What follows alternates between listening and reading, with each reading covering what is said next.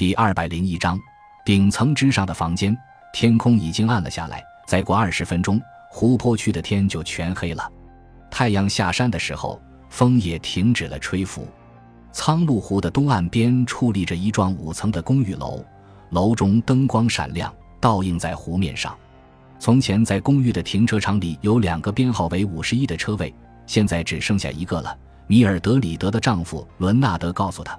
他已经处理掉了第二号车位，当然停车费是不会减少的。尽管他的名声在出了事故后受了损，但他仍然是个富人。米尔德里德那个车位上停放着的就是伦纳德的梅赛德斯牌豪华车。他把自己的小车停放在客用存车位，向公寓楼门走去。他看了一眼手表，这个时候伦纳德应该正懒散地坐在电视机前喝他的饭前酒。他饭前还喝酒吗？爱丽丝·乔丹在电话里跟他说：“他现在喝得更凶了。”爱丽丝说：“米莉，你最好去看看他，真的，他太需要帮助了。”公寓小到不能放一张安全柜台，仅有五层，每层有四套住房。他等电梯的时候往四下里看了看，走廊里没有人，似乎什么都没有改变。他真的走了整整三个月了吗？仿佛还是昨日的情景。当时他拎着包走出同一个电梯，走出公寓，义无反顾地奔向他的小车。在他穿过停车场时，伦纳德突然跑到走廊里，冲着下面的他大喊大叫：“你就走吧，别再回来了！你听见了没有？带着你自己和你的骂名，远远地离开这里。要什么东西，我派人给你送去。”在事故发生之前，他们结婚二十三年来，他没见过他脾气好的时候。那天他喝醉了，醉得令他害怕，他怕他会从五楼上那过于低矮的护栏上翻落下来。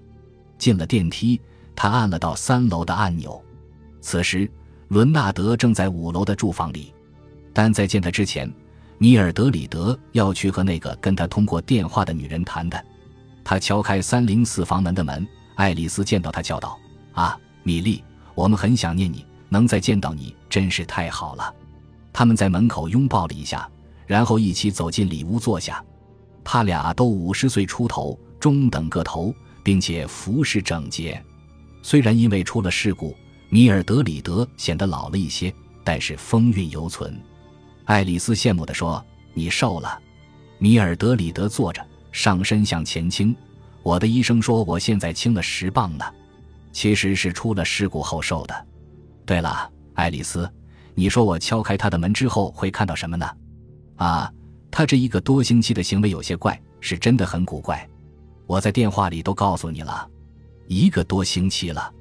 没错，上个星期一刚好是一周年，你知道吗？爱丽丝茫然地看着他，出了事故一周年。爱丽丝耸了一下肩，啊，这两件事情应该没什么关系。我的意思是说，他总是不愿承担任何责任。米尔德里德问：“他的行为哪里怪了？”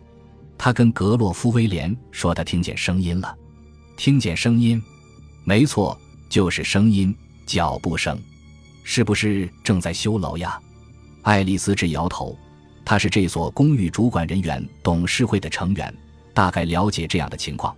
不，不是，你刚走时修过楼顶，以后就没有修过。修楼的人曾告诉我们说，这楼盖的时候质量不行，说以后会有更多漏洞的。作为这幢楼所有者的妻子，米尔德里德对这个问题不知道该如何回答。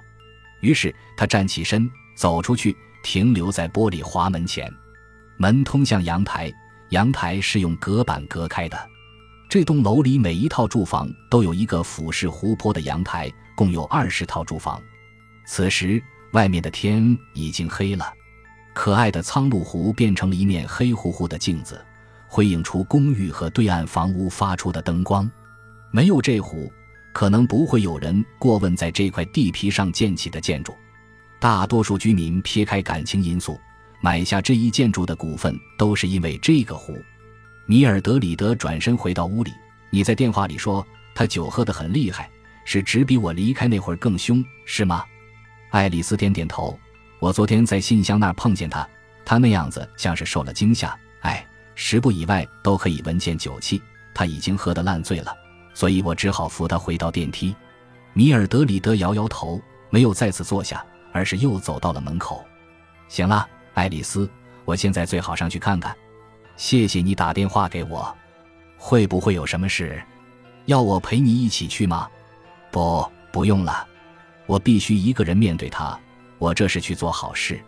他们又彼此拥抱了一下，然后就此分手。这次他没有乘电梯，而是顺着楼梯走上顶层，来到五零幺房间。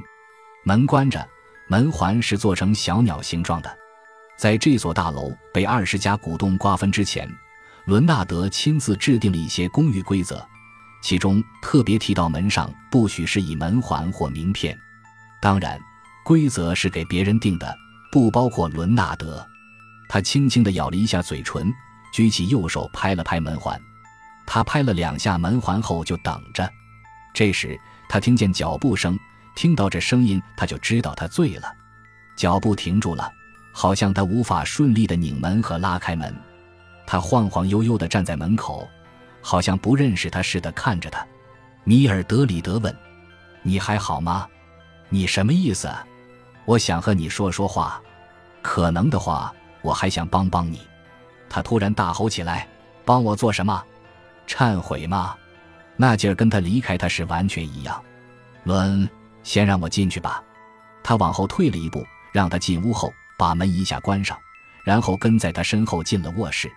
他哪里还是那个把周围一切好玩的东西都玩腻了的大款承包商呀？他没有刮脸，没有穿衬衫，身上只有一件脏兮兮的背心，连袜子都是破的。拖鞋更是陈旧不堪。米尔德里德在长沙发上坐下，扫视了一下房屋。屋子里每张桌子上都放着一个酒杯，每个烟灰缸都塞满了烟蒂。自从他离开后，他打扫过房间吗？至少最近没有。